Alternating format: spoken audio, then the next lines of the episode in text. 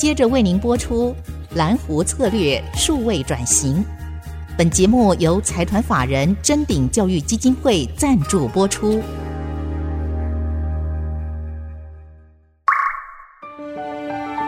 蓝湖策略数位转型，让主持人简真富与您提升决策品质与产业升级，掌握先机。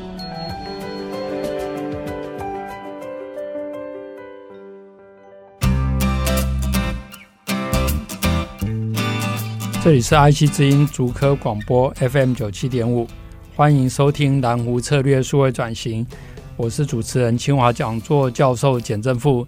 今天非常高兴，也非常荣幸，请到我的好朋友旺系科技的葛长林董事长 Brian，你好，教授好，各位 IC 之音的听众大家好。那我们都知道旺系科技本身它是一个隐形冠军，大家都知道台湾的。这些半导体产业扮演非常重要的角色，但是其实整个产业生态系统需要很多周边的厂商来支持。那其中探针卡是一个非常重要的一个产品，几乎是所有测试里面不可或缺的一环。就好像我们现在疫苗很重要，但打疫苗要有针，这个针很重要。那可不可以请董事长您来说明一下探针卡在整个半导体产业它扮演的角色？那有没有一些应用或是生活上的应用，让听众朋友更了解探针卡？谢谢。旺西科技的主要产品的话，就是从探针卡开始的哈。那当然，现在还有一些其他的一些新的投资，后面可以啊再稍微说明。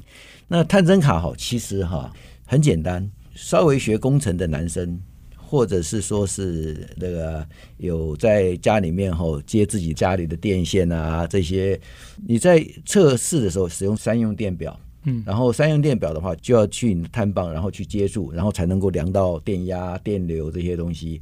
那其实探针卡其实功能就是这样子，就是形成一个电的导通，是，然后让那个讯号能够传导。探针卡相对于三用电表来说，不是电表，而是那个探棒，是，哎、呃，那形成那个导通的通路而已。那大家也在那边想说是，那这样子里面有什么诀窍呢？其实哈，就是当然我们如果说是在一般的家用来说的话，那个探棒的很容易的事情啊。但是在 IC 测试，IC 那么小的状况之下，其实是在肉眼是看不到的。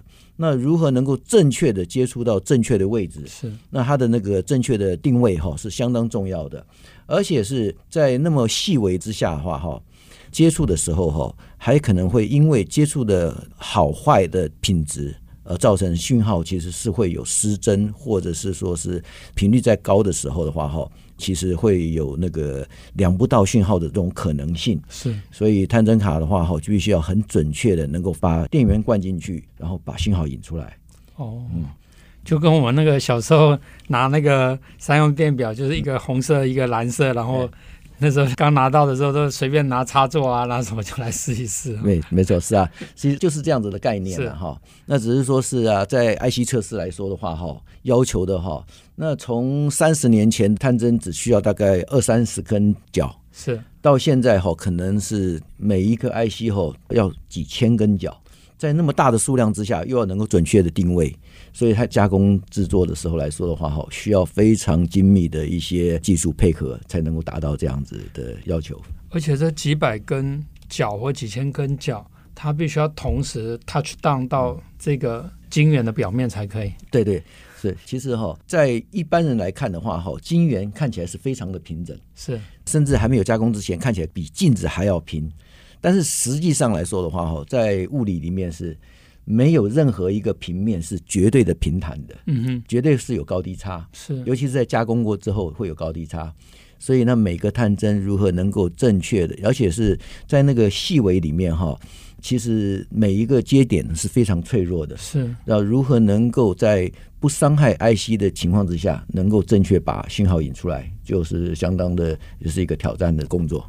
而且显然这个挑战随着摩尔定律，现在都已经到三纳米。嗯甚至未来到两纳米，所以它就在更小，然后你的针又那么多密集的针，所以这中间旺系要花很多的力气来做这一方面研发跟设计。嗯，对，其实哈这样子讲，理论上来说的话哈，探针是在 IC 测试里面用的工具。嗯，但是其实在二十年前的时候，大家都在那边讨论一件事情：如果 IC 的制程是稳定的，对良率是非常的这个有信心的时候，嗯，是不是可以把测试省掉？这样可以省掉很多的这个一些成本。是，但是事实上来说的话，直到今天，第一件事情是电是一定要经过导体导通才能够去做测试。是，那第二件事情是。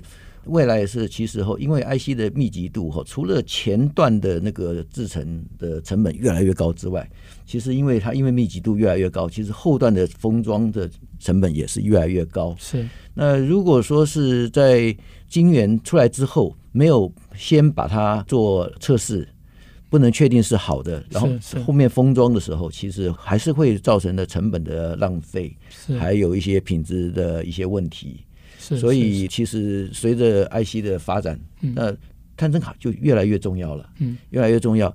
而且，IC 现在其实摩尔定律发展，其实，在 IC 的前段制程这一块来说的话，是挑战很高的。所以啊，那个我们的护国神山呐，TSMC 的，他做的东西是真的是非常 remarkable 的。是。那但是哦，其实它的物理极限已经进入一个非常高的挑战。那当然还有可以发挥的空间，但是还有另外一条路，就是我们现在就是在封装的时候的话，哈，就是三 D 化、立体化。是，然后三 D 化、立体化，还有就是它的多元化，是。不同的晶片放在一起。是，所以啊，探针卡在这里的话，哈，那希望说是哈。在测试里面哈，要挑战，所以现在有各种的异质整合啊，是呃，还有那个一些不同的晶片组合，晶片组，然后能够把它测试起来。所以 IC 里面的应用其实是很广泛的嘛哈，因为应用需求，所以各位看到手机呀、啊，还有什么网通啊，嗯，还有车用啊这些，那每一个应用其实它要求的会不一样，嗯，有的会需要说是高频，是极高的频率。到那个 gigahertz 啊，呃，数十数百 giga gigahertz，然后也有可能是要求是大电流，它的那个要那个功率要高，然后啊才能够推动。那也可能是高电压，这些情况需要都不一样。所以探针卡的制作来说的话，哈，因为这些不同的需要，所以我们就会需要说是把不同的探针，然后在同一个卡片上面哈，然后去完成。所以这些挑战都相当的高的，是，也非常感谢 Brian 针对半导体产业发展的一个趋势，一方面摩尔定律是越做越小，那另外一方面 more and more 的随着不同的应用，所以有时候要一直的整合，而这个过程探针卡，因为它就扮演去检验每一颗晶片是不是好的。刚刚董事长特别提到。如果不好的，你还继续生产，这个其实也违背这种企业 ESG 的概念，因为你等于制造更多的浪费，啊，也增加成本或是资源的浪费。所以一般产业界叫做 “non Good Die 哈，就是我测试我知道，诶，确定它是好的。尤其是当这种系统级的封装更多晶片在一起的时候，我们以前常讲这个一颗老鼠屎会坏一锅粥，所以我们先确定每一颗晶片都好的。那旺系在这个过程里面，它也随着董事长的领导，变成现在是台湾第一大，也是全球第五大的半导体的探针厂商，也是台湾在特别是悬臂式的探针卡市占率是最高的。那当初董事长怎么看到这样的一个产业的契机，然后让您投入这个产业？一开始的时候，三十年前哈，探针卡其实是只有二三十根脚的时候，那时候探针卡其实是所谓的传统机械加工业，所以那时候的话哈，其实挑战并没有那么高。然后那时候其实台湾大部分都是跟国外购买，是需求量没那么大。然后啊，那个这这些年哈，渐渐发展。然后因为 IC 生产的时候，design 完之后投片。那也因为那个代工厂哈，它的 cycle time 越来越短，是，所以 wafer 出来之后就希望赶快能够测。那如果说是为了要等探针卡从国外再进口的话，那其实是浪费时间的，是，是，那 time to market 是赶不上的，是。所以呢，探针卡有个特性就是要贴近客户，然后从那个 design 开始，design 还没有出 PG tape 的时候，是没办法确定探针卡要怎么做。但是，一旦出了 wafer 之后，那就希望能够探针卡 ready，所以这之间的 cycle time 哈是相当的急促的。那我们到现在来说的话，需求是越来越多，然后那个越来越复杂，所以这个产业有个特性，就是要那个贴近客户，在 design 这里的话，就是需要能够 involve 进去。然后再过来的话，就是啊，生产完之后交给客户，那不一定会 work 啊。那所以另外一个产业特性就变成是说接单生产，然后每一个都是量身定做的。是。所以啊，我们就变成说更加贴近客户，然后要跟客户一起把问题解决掉。所以啊，我们在十多年以前的时候，那就发觉说这个产业一定要在台湾本土发展。是。所以我们不再能够说是用国外买。然后要在台湾发展这个东西，所以我们就开始可以去国外取经学习。然后啊，现在经过二十多年来，其实感谢台湾，台湾有一个很好的东西，就是我们有非常好的各个的人才，包括了机械、电子，甚至金属加工。是，所以啊，我们其实探针卡这个产业在台湾来说的话，是相当适合的。那二三十年前，探针卡的供应商大概都在美国，但是其实来说的话，哈。这个产业更适合台湾发展，是尤其是说这些年的台湾的半导体发展其实是非常蓬勃的。嗯、那拜半导体发展的支持，所以其实我们呢算是赶上这个时代的潮流，是能够恭逢其盛的。呃，董事长非常客气。博朗湖策略强调的就是气势为先嘛，哈。啊，从刚呃 Brian 董事长的分享也可以了解，就是说董事长在在二三十年前。可能只有十几岁的时候，好像看 那时候就已经看到这样的一个 vision，然后投入这个产业，而且速度要快，因为刚刚提到它的 cycle time 很短，要克制化，然后技术能力要很强。那也因为这样的一个策略，让旺系在这样的一个市场经营得很好。当然，董事长说，诶，因为台湾的半导体产业的发展，让旺系可以成长。其实某一种程度也是因为有旺系，还有其他周边的厂商来 support 这个生态系统，才能够。这个一直往前发展哈，所以呃，我们这一段的节目先暂时进一段广告，我们稍后再回来。蓝湖策略数位转型。